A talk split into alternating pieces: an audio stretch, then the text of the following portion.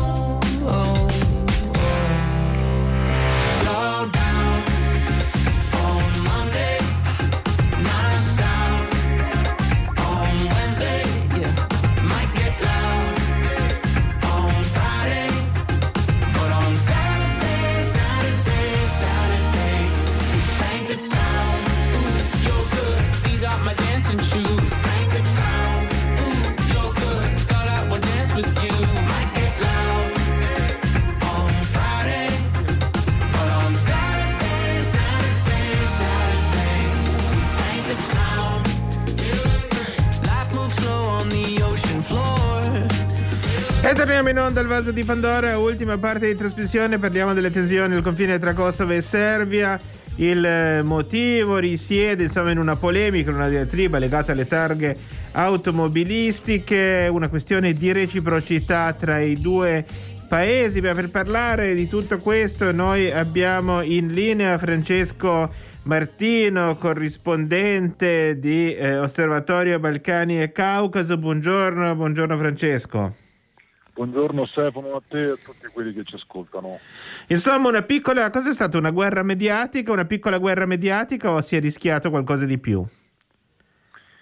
Secondo me rischi di violenza estesa non ci sono stati, però sicuramente è l'ennesimo episodio di tensione tra la Serbia e il Kosovo, che fondamentalmente non riescono a fare dei significativi passi avanti verso un percorso di superamento uh, eh, del loro conflitto, di riconciliazione, eh, che tra l'altro è la condizione necessaria per entrambi i, i paesi per uh, poter sperare un avvicinamento all'Unione Europea. Quindi eh, probabilmente non c'è stato il rischio appunto di un conflitto più pesante, però ehm, Però insomma ammassamento, i problemi non sono risolti. Truppe ammassate insomma in zona, però insomma ne sono arrivate, no? Dall'una parte dall'altra. Ricapitoliamo Francesco Martino brevemente quello che è successo in questi giorni. Sì, di fatto lo scontro che è stato su una normativa che riguarda la, la libertà di circolazione, le norme di circolazione eh, per eh, le auto usuali in Serbia e quelle serbe che entrano in Kosovo. Di fatto il governo kosovaro, dopo la scadenza di un accordo che era stato preso dieci anni fa, ha deciso di imporre quelle che eh, appunto il governo di Pristina considera delle misure di reciprocità, quindi eh, obbligare fondamentalmente le auto eh, serbe che entrano in Kosovo a montare delle targhe provvisorie, eh, cosa che già accade per le auto kosovare che entrano in Serbia. Tutto questo però ha scatenato le proteste della minoranza serba in Kosovo, soprattutto eh, dei serbi che vivono nel nord del Kosovo, che è abitato appunto in modo compatto dalla da popolazione serba, che hanno deciso di protestare bloccando di fatto i due passaggi di confine di Jarin e Berniak con auto, camion e così via. Eh, la risposta del governo di Pristina è stata quella di inviare le unità R O F, cioè quindi le unità speciali della polizia. A quel punto la Serbia ha reagito mobilitando alcuni reparti dell'esercito che hanno appunto si sono avvicinati all'area. Tutto questo, diciamo, uh, un muro contro muro, mostrare muscoli, che alla fine però è stato almeno per un minuto anche grazie all'intervento di Unione Europea e Stati Uniti, con un accordo provvisorio che di fatto ha sbloccato la situazione. Um, ancora non è chiarissimo, però le auto in, in transito sia da una parte che dall'altra dovranno montare degli sticker, dei, degli adesivi, e questo per il momento dovrebbe, dovrebbe bastare. Nel frattempo si cercheranno delle eh, soluzioni a lungo termine. Eh, le barricate ai confini dovrebbero essere smontate, eh, la polizia kosovara si dovrebbe ritirare, e a garantire, eh, come posso dire, l'applicazione eh, dell'accordo, eh, le unità KFOR della NATO appunto dovrebbero entrare in Bulgaria. Questo è un po' il riassunto. Una, una, quest- una questione che, insomma, a sentirla così sembra veramente di lana caprina, insomma. Eh, però...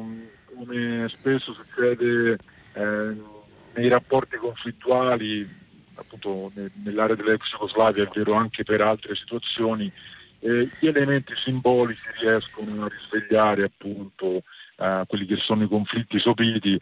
Naturalmente la questione tra Serbia e Kosovo, la vera questione, non riguarda le targhe, ma riguarda tutti gli aspetti appunto di questa relazione che non sono stati risolti negli anni, perché appunto eh, la Serbia non riconosce il Kosovo, il Kosovo eh, appunto non è riconosciuto da tantissimi paesi ancora a livello internazionale, ci sono ancora tantissime vittime i cui corpi non sono stati recuperati, quindi insomma diciamo che quella delle targhe è veramente la scusa con cui eh, Serbia e Kosovo eh, hanno riacceso Eh, queste tensioni subite.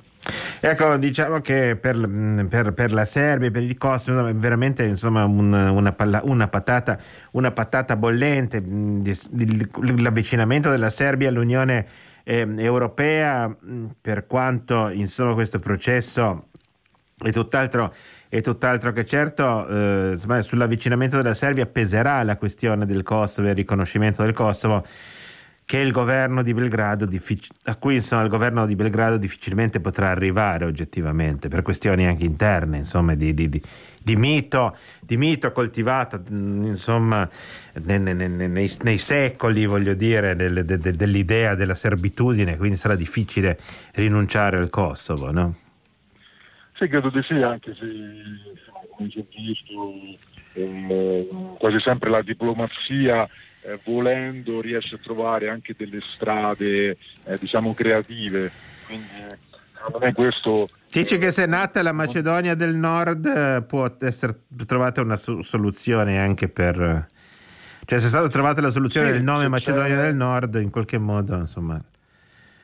Sì, sì, secondo me un problema più ampio, un po' volendo contestualizzare, è che oggi la spinta che c'era Eh, fino a qualche anno fa nei Balcani occidentali, la famosa carota de- dell'allargamento dell'U E alla regione, oggi diventa sempre meno credibile, e quindi appunto questa quest'arma, se vogliamo questa leva, oggi ha perso buona parte del suo potere trasformativo nell'area. eh, Serbia, ma soprattutto Kosovo, pensano, cioè hanno la sensazione che qualsiasi cosa succeda, un eventuale ingresso nell'Unione Europea accadrà nei prossimi decenni, quindi eh, appunto non c'è eh, un forte stimolo a, al cambiamento, al compromesso, tanto che appunto eh, in vista del prossimo summit che sarà appunto eh, in Slovenia eh, tra i paesi dei Balcani occidentali e l'U E, eh, non si riesce, appunto l'U E non è riuscita nemmeno ancora a trovare una posizione comune.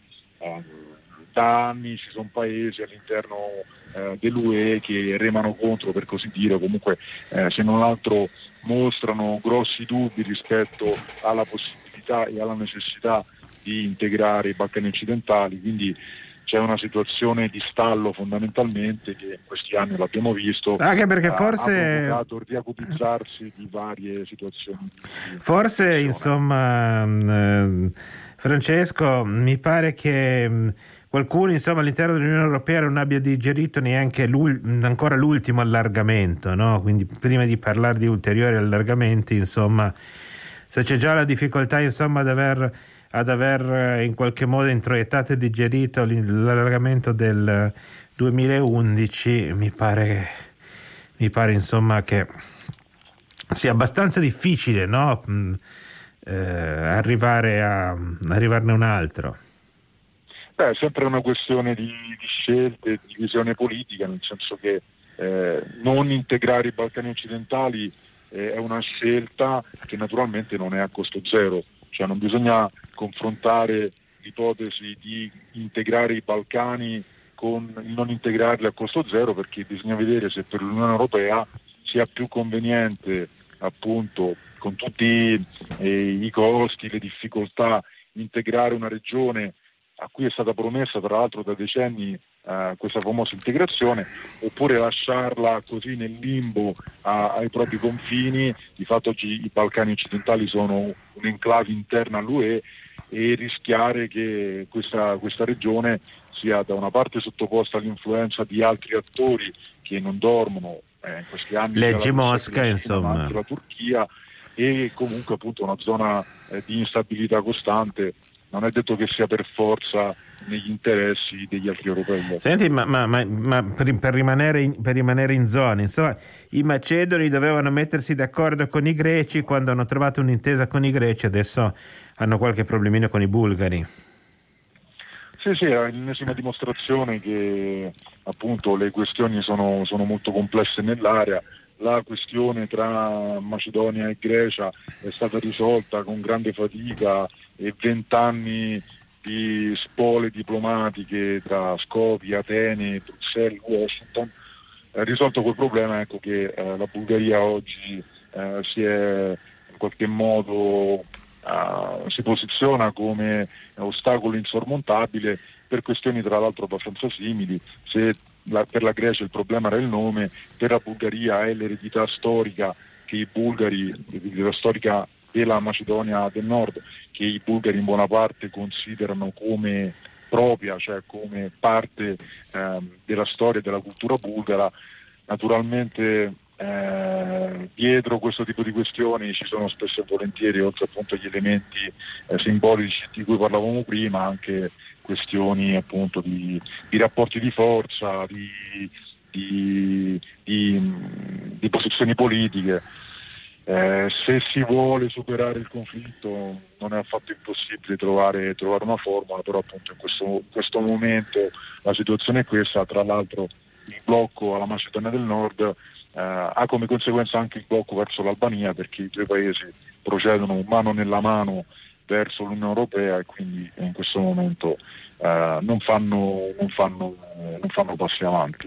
Insomma, i Balcani continuano a rimanere, insomma, un'area dove mi pare che un po' i paesi mh, tra, tra di loro, un po' insomma gli attori internazionali continuano a giocare in qualche modo le loro carte, non sempre in maniera del tutto scoperta, no? Sì, eh, appunto, eh, questo continua a succedere. Forse oggi i Balcani, volendo allargare ancora di più lo sguardo, non sono più, come è successo eh, nel secolo scorso, eh, così centrali rispetto appunto alle manovre delle grandi potenze, tanto da scatenare una guerra mondiale. Se guardiamo oggi gli equilibri si sono spostati verso aree molto lontane, il Pacifico e così via, però a livello europeo i Balcani continuano a essere eh, una, una realtà in cui appunto diversi attori comunque si sfidano, si confrontano e provano in qualche modo a far prevalere le proprie visioni geopolitiche eh, appunto a livello continentale, quindi sicuramente continuano a produrre storia, come diceva Winston Churchill, eh, e a produrre tensioni. Io rimango convinto che eh, appunto eh, nonostante i costi eh, e le, le difficoltà, l'integrazione dell'area continua ad essere la prospettiva migliore sia per i paesi dei Balcani occidentali che per l'Unione Europea, però appunto eh, l'Unione Europea funziona eh, più o meno con meccanismi di unanimità, quindi anche soltanto un parere negativo, un parere contrario in questa eh, configurazione rappresenta un grosso ostacolo. E vediamo che cosa saranno in grado di fare appunto al summit che, che sta per arrivare, vediamo se Ecco, ma mi pare non ci sia, non ci sia tutto questo ottimismo, no? Vista da, da quella parte lì d'Europa. Ma non mi sembra che ci siano elementi per poter, per poter essere particolarmente ottimisti, insomma tutto quello che abbiamo ricordato fino adesso, anche la difficoltà addirittura a, a elaborare una posizione formale comune. Eh, anche nei decenni precedenti eh, scorsi ci sono stati dif- diversi punti di vista, però appunto c'era poi alla fine la capacità eh, da parte dell'Unione Europea di dare una posizione comune, che era quella appunto de, del, del sostegno all'allargamento, almeno appunto in termini formali. Oggi, nel momento in cui diventa difficile addirittura, come posso dire, essere uniti anche su doc- documenti puramente formali e retorici, significa che appunto i problemi sono, sono profondi. Eh, tante volte anche in passato l'Unione Europea è riuscita a superare momenti di crisi e a trovare soluzioni appunto um, anche inaspettate o, o, o diverse. Eh, per il momento però eh, appunto, volendo rimanere con i piedi per terra, non ci sono elementi per, uh, per vedere grande ottimismo, per aspettarsi appunto grandi cambiamenti uh, almeno nel breve periodo. Benissimo, grazie, grazie Francesco Martino di essere stato con noi al Vaso di Pandora. Io ringrazio Elio Valenti in regia, che ci ha magistralmente insomma seguito per la realizzazione della nostra trasmissione, e vi saluto e vi do appuntamento per la settimana prossima, sempre con nuovi temi, sempre con il Vaso di Pandora. Vi auguro un buon fine settimana, un saluto da Stefano Lusa.